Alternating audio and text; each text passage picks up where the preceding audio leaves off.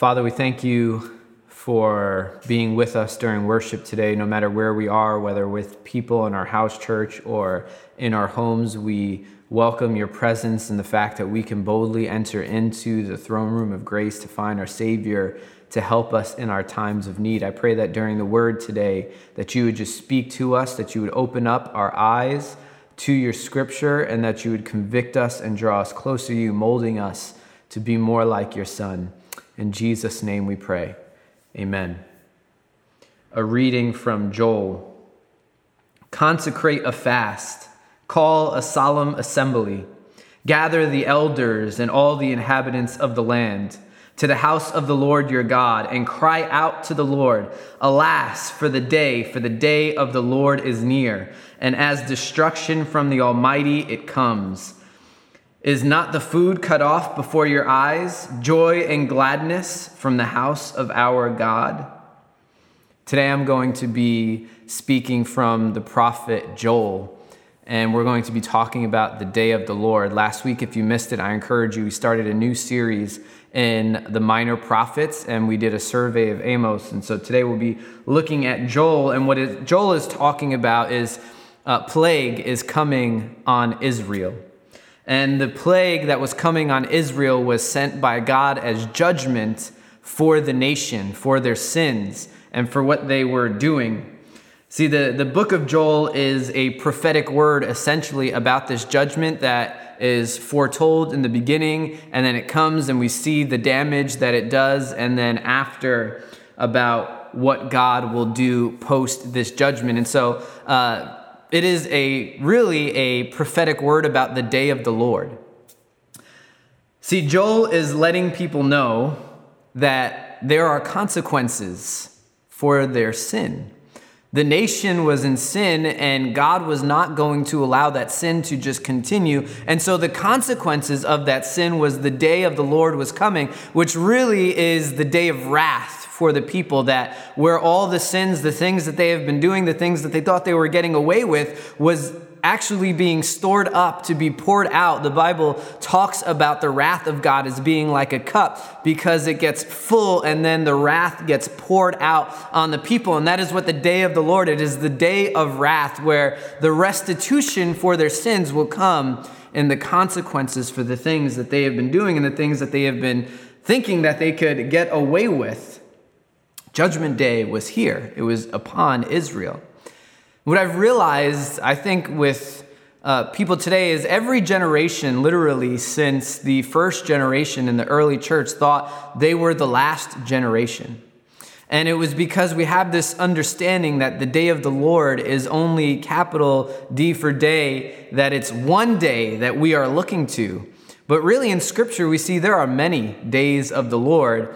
And when scripture talks about the day of the Lord, it is talking about a judgment that has come upon the people. Uh, and so when Joel says the day of the Lord is coming, the wrath of God is coming, he's saying that the judgment is coming for all the things, all the sins, the oppression, the, the weight that of the things that you have not repented for, that you thought you would get away with, they are coming upon your head and they are coming swiftly. And so when we think about the day of the Lord, we can actually look around us and, and see that, hey, there is a day of the Lord coming in my generation. See, we don't know when the day of the Lord, singular, is coming, where the final judgment will come that Scripture talks about. But we do, we, we can look around and say, the day of the Lord is coming or the day of the Lord is here, that there is judgment that is happening right now in our midst. See, history is full of examples, and you can see this actually very clearly in Daniel, where Daniel gets a vision of the statue, of the gold, of the bronze, of the iron, symbolizing the different. Uh, empires. You have the Assyrian, the Babylonian, the Greek, and the Roman Empire. And and that God was foretelling to Daniel that these empires would rise and that these empires would fall. And you read about many of their judgments in the prophets. And if you look at world history over the last 2,000 years, you see that nations that looked like they were unbeatable, people groups that looked like they were taking over and there was no stop to them, God would raise up a person or a people group out of obscurity to come and bring judgment on that nation for the sins that they brought about. And so we can look around us and say, hey, we may be in the day of the Lord right now. Maybe that we see the day of the Lord coming because the sins of the people around us. And we can be right in that and say, we are in a nation like every other nation in history. Like every other nation has risen and fallen, like every other city state has risen and fallen, like every other state has come and gone. We will see the day of the Lord for the nation that we live in and the nations around us. We do not know when the day of the Lord is going to come, but we can be confident, like Joel is confident here in speaking to Israel and saying, Guess what? Your sins are going to come upon you. You are not going to get away with what you have done. Last week, I encouraged you to be honest about the sins of our country. That doesn't mean you're unpatriotic. That doesn't mean you don't love your country. In fact, that would be like saying if I were to tell you to be honest about your sins, that I would assume in doing that that you hated yourself. But no, in honesty about our sin, it's a show of love that we care enough to repent, to turn away, and to become whole in God. And so when we look at Joel and we look at what he is speaking to Israel, we can say, confidently that there will be a day of the Lord that comes for the sins that we have committed.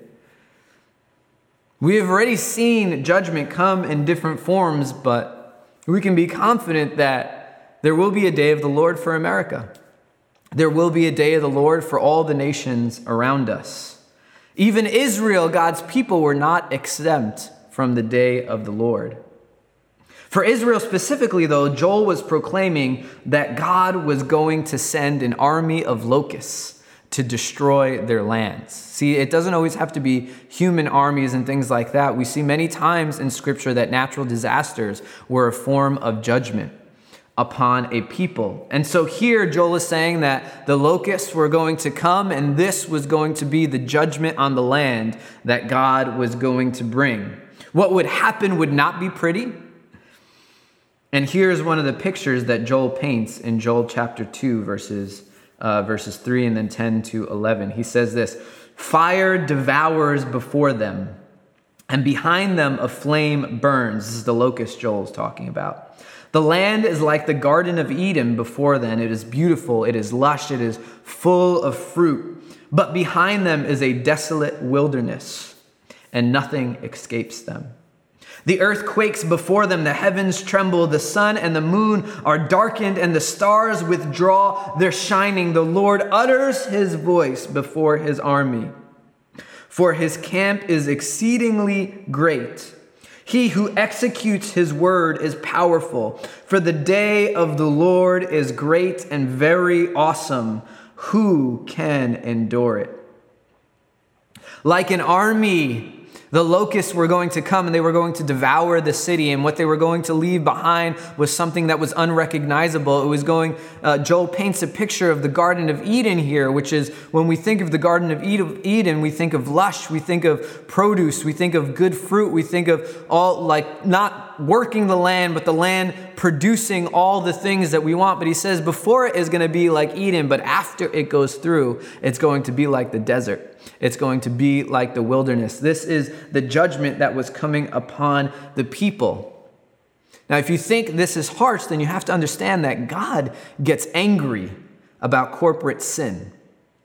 God gets furious when a people group decide that a way of life that is sinful before his eyes is the way of life that they are going to do. We are always, like I said last week, so focused on the things that God loves that we constantly forget about the things that God hates. And that's what I think is really great about the minor prophets is it reminds us of the things that God sees as an abomination before his eyes, the things that he will bring judgment to, the things that he hates, the things that when he sees these things in our society and in our nation, he will look at that and he will say, The day of the Lord, my wrath is going to be poured out among you.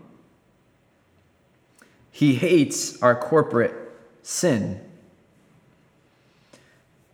Now, to bring this into today's day and age, I would say look at our recent debates, right? We've had the presidential debate and we had the vice presidential debate just this past week. And there were four very smart candidates that were debating. And, you know, many of you would think sometimes they don't look smart or they're not acting smart, but you have to realize to get to the place that each of these candidates are, they are very intelligent and they know exactly what they are doing. There is not a, you know, an accident or, you know, this is just how they are. These are very intelligent people that are doing what they are doing the, the way that they are doing it purposefully. And so we look at the debates, and a lot of people are getting mad at the debates and saying, well, all they did was talk over each other. Uh, there was a lot of interruption. They, there was no, if you watch the debates, there wasn't actually an understanding of what the issues were. What did you get? You got the talking points, you got interruptions, you got shouting matches, you got laughing at each other, you got rolling eyes at each other, you got constant interruption, interruption, interruption. And we look at that, and I, I am guilty of looking at this myself and thinking, how did our candidates, this nation that we have, this great nation that we have, how is it that these are the four candidates that we've put before us, our presidential and vice presidential picks? How, how did we get to this place. But we have to realize is that these candidates know exactly what they're doing and they know what is going to get people fired up to vote for them. They know what is going to get campaign dollars into their campaign if you look at the moderators of, the, of these debates and think, well, these moderators are terrible, we need new moderators. Every single debate, I always hear the same thing these moderators are terrible, we need new rules, we need new moderators. Well, no, actually, the moderators are very smart. They work for a corporation, and guess what? These moderators know exactly what is going to get the viewership, right? We had 60 million people watch the vice presidential debate. It is the second most watched debate, uh, vice presidential debate of all time. And we had one of the highest viewed television events in the presidential debate uh, a week prior to it. And if you, this is not accidental what we are watching unfold before us, how the moderators are doing it. Why? Because the more people that watch, means the more ad revenue that these corporations can get. And we talked about what, what is the bottom line of everything that we do in America. It is about profit. And so these moderators, these uh, media corporations, they are feeding us the news, they are feeding us events like we are essentially in a sitcom right now, or uh, what do you call those things? Like the, the Big Brother uh, thing where the, the cameras are everywhere, that we are watching entertainment before that. This, that's all that it is. And the candidates know if they speak a certain way and they do a certain thing, that's going to fire up their base, that's going to get more support, that's going to get more dollars. And so if you're asking yourself, why do we have a circus before us? Then I would encourage you look no further than the American people themselves. Because uh, I would say we're actually kind of used to this form of debate where there's constant interruptions, there is no care for the person that we're talking to. It is name calling, it is political points, it's an echo chamber of our own thoughts. And if, as I'm describing this, you are starting to see social media and Facebook come into your head, then you should. Because really, we have the candidates that reflect our country. Right? And so if you are upset at the candidates, then really what you are upset at is the reflection that we are projecting in the mirror of the own, our own sins of our country. Because if we look at Facebook, if we look at Twitter, if we look at the normal interactions of how we work with each other on these platforms, what do we do? We are in echo chambers. We are constantly fighting and bickering with each other. We're not actually debating real facts. Every, each side has their own facts and there is no convincing the other side of it. We are name calling, we are interrupting, and we are not actually working through our differences with each other, having productive conversations. And so if you look at the debate and you get frustrated and say, you know, this is ridiculous, our candidates are ridiculous, then no, really, you should be saying to yourself, well, the state of our country is ridiculous. The sinfulness of our country is ridiculous. The, the debates are really only a microcosm of what has been going on for the last decade plus in our country, what Facebook has really unleashed on our country. That we really aren't interested in people's opinions. What we are interested in is getting our own way. Right? We really aren't interested in the facts. We are interested in our talking points. We really aren't interested in the gospel. We are interested in our platform. We are interested in our party platform. We have a nation that, when we look at our presidential platforms, we should be not necessarily mad at the candidates, although what they say many times can be infuriating. What we have to be mad is and, and realize is they are only a representation of their people. They just they want power. They want money. This is this is not about serving, right? If you look at the right? Both of our candidates are the either of them get elected where it's the oldest president uh, of all time, right? So each of these candidates have very long records of decades and decades of things that they've said on record. And if you look at over the last 30, 40, uh, uh, 30, 40 years of their life, you see that they say a lot of things that are contrary to what they're saying now.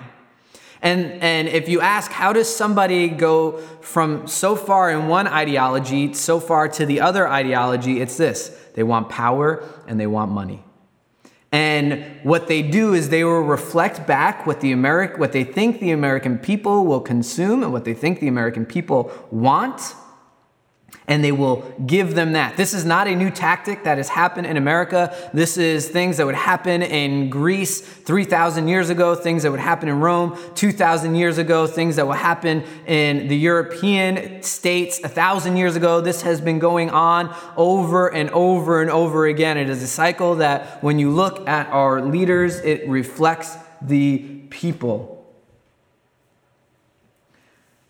And so, if you think, man, I'm just going to fall into despair at this point, Joel actually offers a better way than just despair. And Joel offers this in chapter 2, verses 12 to 14. He says, Yet even now, declares the Lord, return to me with all your heart, with fasting, with weeping, and with mourning, and rend your hearts and not your garments. Return to the Lord your God, for he is gracious and merciful, slow to anger and abounding in steadfast love, and he relents over disaster.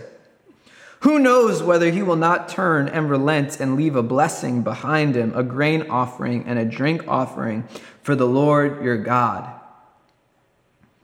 Joel says, Yet even now, even now, even in the midst of the disaster that we see around us, even in the midst of the deep corporate sin that we see, even in the midst of a hundred Netflix documentaries that explain why we are so terrible with everything that we eat, produce, buy, and do, even in the midst of all of that, yet even now, declares the Lord, return to me with all of your heart.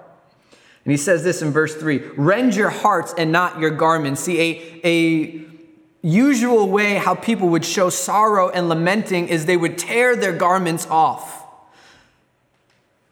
And that would show like their, their garment. It's not like they had a thousand clothes like we did. They had maybe one garment or two garments, and they would rip those open to show this is serious. It'd be like you taking your 60 inch flat screen TV that you love and adore, that's 4K and has all the great things, and throwing it out the window to show that this is serious. I'm breaking one of the most valuable things I own. I don't want this. It's like taking your iPhone and smashing it on the floor to show you have been disturbed. But God says, I don't want outer works. I don't want outer displays of lament. I don't want outer displays of grievances. What I want is a heart change.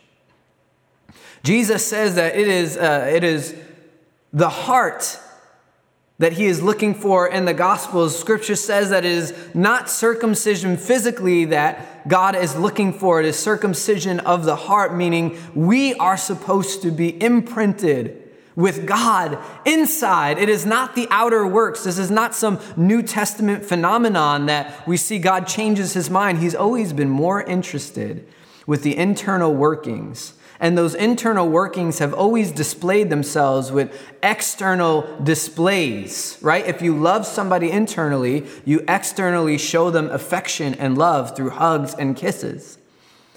Right? The God is interested in the internal rending of the heart because he knows that will eventually lead to the external changes in our actions and what we do. God does not enjoy judgment. Like some people have this vision of God, like he's sitting on the throne room and he is just like, yeah, this guy's getting zapped today. This guy's getting zapped. Yep, I'm taking away what this guy has. Can't wait to destroy this guy. Like, like God is some really angry old man in the sky, uh, and he just cannot wait to unleash judgment on everybody. But no, if you if you read the story of Israel, you realize what Joel is saying here that it, when you read it, you think, God, you are insanely merciful. Thank God I am not God and you are not God because this world would have been destroyed a billion times over. The first time it's like, my Lord, I, you, you're doing this again. I mean, just read the story of Judges, just the cycle of the Judges. It's like repentance uh, then walking away from God, and then uh, falling back into old sin, then crying out to God for deliverance, God sending a deliverer, repentance, blah, blah, blah, over and over and over again. And that's just one book in the Bible. Literally, right when God takes the people of Israel out of the wilderness, they start complaining and saying, Take us back to slavery in Egypt. Can you imagine if you were God? God was so merciful and gracious with these people. He is so merciful and gracious with me when I think of my own life. How many times do I mess up? How many times do I enter into the cycle of God, I'm never going to do this again? I repent, I'm, I'm sorry. He delivers me from what I have done, and then walk, I walk right back into the same thing as I did before. Right? If, look at the story of Israel, look at the story of your own life, and you will realize something the deep mercy and grace God has over his people. When we get caught up in the sins of our nation, we can say, How have you not destroyed us yet? How have we made it this far? But what does Joel say? He says, God is slow to anger abounding in love, and relents disaster. He is slow to anger, he is abounding in love, and he does not enjoy disaster. Right? And if we think, well, this country deserves disaster, I want it to happen, well, that's it's always good to say disaster should come upon other people but really, we hope that God doesn't deal with us like that. Right? What is the golden rule? Treat others like you would want to be treated. Right? And so when you think, God, how do I want God to deal with me? Well, I want God to be slow to anger with me. I want God to be abounding in love with me. I want God to relent any disaster happening, coming upon my life. I don't want God to be quick to pour out his wrath upon my life. Well, in that same way, we can look at the country if we think, well, why hasn't it happened yet? Well, we need to understand the character of God, that this is how He deals with us, this is how He's dealt with the nations over the years, that He is slow to anger, He is abounding in love, and that He relents disaster coming upon a city. We are His creation. And then this is why we fast because our nation has not been destroyed. Right? The we you may look we may be looking over the cliff right now and saying, "Man, we are going to fall. All we need is a gust of wind." And we are going to fall off the cliff, but we haven't yet. So, yet even now, declares the Lord, return to me with all of your heart. Right? When Joel talks about a solemn assembly. He's saying, Bring the people for the fast. Come to God, Joel says, with fasting, with weeping, with mourning. Right? Let there be a true dis- understanding of the world that we live in that brings us to our knees before God, where we don't live this apathetic life where, ah, it's not me, it's everybody else. See, in Joel 2, verse 15 to 16, he says this He says, Blow the trumpet in Zion, consecrate a fast, call a solemn assembly, gather the people, consecrate the congregation, assemble the elders, gather the children, even the nursing infants. Let the bridegroom leave his room, and let the bride leave her chamber. See, everyone is part of this. Our reaction to what is going on around us, it doesn't matter how apathetic or how disconnected you feel. God calls all of Israel to be part of the fasting, weeping, and mourning. You cannot act like you are not a part of it, right? God says, bring even the nursing babies. Right? If anybody has an excuse for the sin in the world around them in the country, it's the nursing babies. They are innocent. They haven't done anything yet. But when, when Joel says, no, it's time to consecrate a fast, it's time for us to rend our hearts, it's time for us to have weeping and mourning for the sin, the collective sin of our nation, he says, you better bring everybody, bring the nursing babies, even the dude that is about to get married and consummate his marriage in the bedchamber. He says, get that guy out here. It is more important than what he is about to do than it is for him to continue on his life. It is more important than that to come before God, to rend your heart, to fast, to weep, and to pray, and not do this alone collectively because it is saying everybody is part of this. You know, in our culture, we are so highly individualistic, and in the West, we will say this constantly well, that is them, that is not me. And if you are mad at the cycle of profit I talked about last week, where the board, the executives, and the shareholders will always say, it's not them, it's not me, it's them, it's not me, it's them, and then nobody gets the blame. Well, in our nation, we are so individualistic that we will constantly look externally for sin and we will never look internally for sin. And we will constantly say, well, no, no, no, no, it's the right, it's those people, they're, they're the crazy ones, it's not me. No, no, no, no, it's the progressive, it's the liberals, those are the crazy ones, it's, it's not me. And what we do is we will constantly blame shift. But Joel says here, no, everybody, everybody is a part of this. The nursing babies, the dudes that's about to consummate his marriage, everybody is a part of this. Grab everybody. All of us need to come before God. We are not in a position to say, well, that is them, it is not me. You are part of it. And you have to realize that I am part of this. You are part of this. There is no escaping the day of the Lord. There is no escaping it. We are part of this.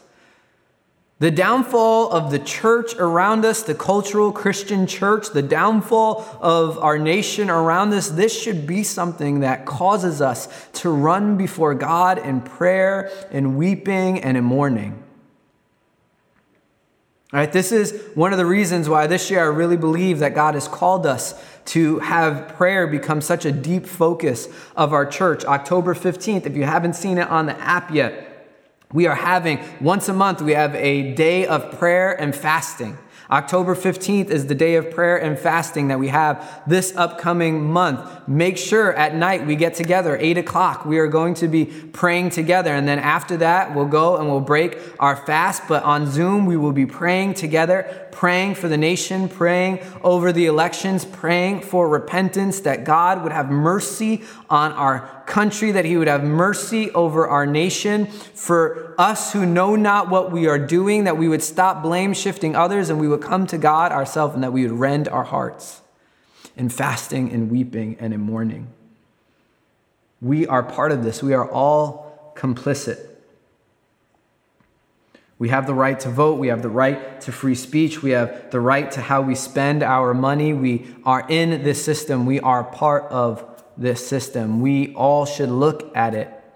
We should not desire destruction upon it. We should not desire the wrath of God, the judgment to be poured out. Instead, we should rend our hearts and pray for mercy, that God would open our eyes to what we are doing. Even if the nursing kids have to come, that leaves no room for any of us to be counted out. Listen to God's promise to Israel when they do this. In, in verse 25, chapter 2, he says, I will restore to you the years that the swarming locust has eaten, the hopper, the destroyer, and the cutter, my great army which I sent among you. See, when they come and they mourn and they rend their hearts and not their garments and they fast and they call the solemn assembly, all the people, and they gather before God, God, his promise to them is restoration. And why? Because we know that this is part of who God is. He is a God who restores. He doesn't break and leave us in pieces. He is a God who restores who we are. But the thing is about this is that this is not a promise for all nations. God does not make this promise to all nations that when judgment comes, he is going to restore them. And so, again, I always say our hope should not be in America. Our hope should not be in the elections. Our hope should not be in any one nation, whatever your nation of origin in uh, uh, is, or whatever nation you think, like, oh, the top 25 happiest countries in the world, can't wait to move to Sweden or Denmark, or something like that. Our hope should not be in any nation, any people group, because God's promise of restoration is not here to a person, an individual. So if you read this and you put it up your, on your wall and you think like God's going to re- restore everything to me, that's not what we're saying here in the scripture. This is not a promise for America. This is not a promise for any other nation state. This is a promise for God's people. And so if we were to look at what God means today in this, it means a restoration of the church. So when I lament and I mourn and I grieve and I pray for the cultural church of America, I can pray and say, God, just as you promised to restore and you did restore Israel, I know that you will restore your people even today, your church. Right? The hope is that the consequences of our actions as God's people will lead us to repentance so that judgment is not the final verdict. Our hope is that we will enter into the consequences, but that that will not be where our story ends. Our hope would be that after that, that we go to God, that we rend our hearts and not our garments, that the internal change, that we mourn, that we weep, and that we fast, and we realize, God, what have we done as a people? Forgive us. And then God brings his restoration. You know, if you think, well, I, am right, I, I, I, have.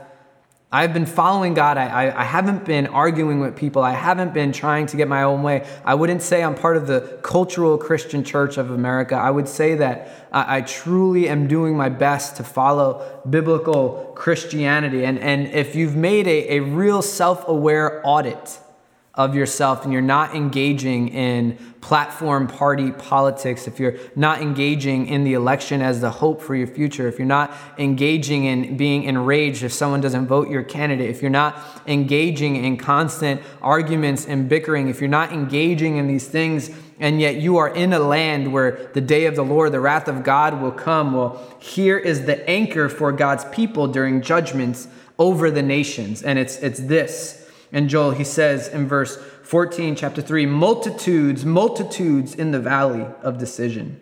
For the day of the Lord is near in the valley of decision. The sun and the moon are darkened, and the stars withdraw their shining. The Lord roars from Zion and utters his voice from Jerusalem, and the heavens and the earth quake. But the Lord is a refuge to his people, a stronghold to the people of Israel. Right? The anchor for God's people, the anchor for his remnant, the anchor for the true church is this that in the day of judgment, he will be our refuge. He will be the place that we go to. That when the moon and the stars and the sun, when they are blackened, when the heavens and the earth quake, when the judgment of the Lord is poured out, and we ask ourselves, God, I live in this land, what will I do? He says, I will be your refuge. In verse 32 in chapter 2, it says, And it shall come to pass that everyone who calls on the name of the Lord shall be saved. See, the day of the Lord can either be a time of great judgment or a time of great salvation, repentance, and awakening.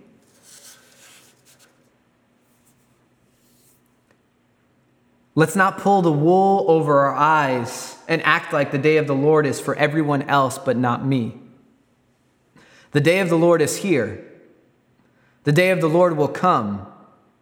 The day of the Lord will continue to come as the wrongs of human continue to surface.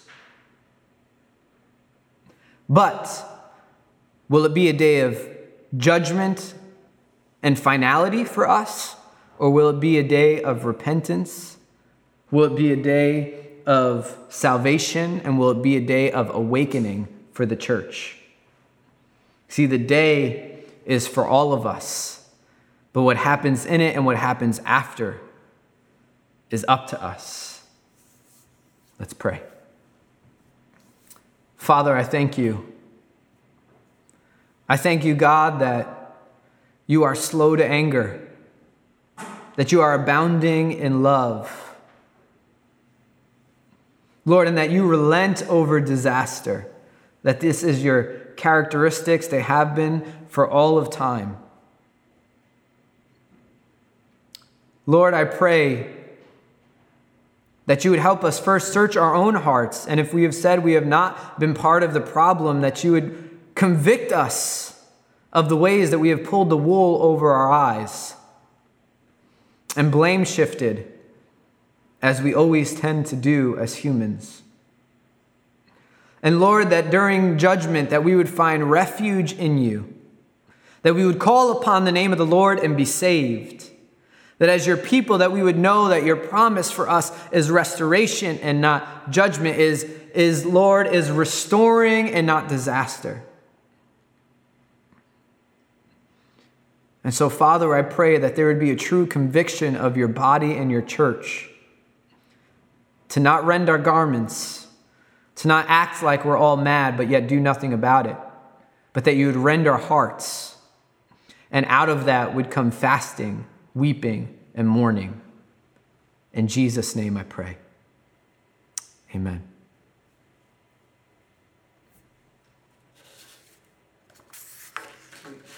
Clap. Clap.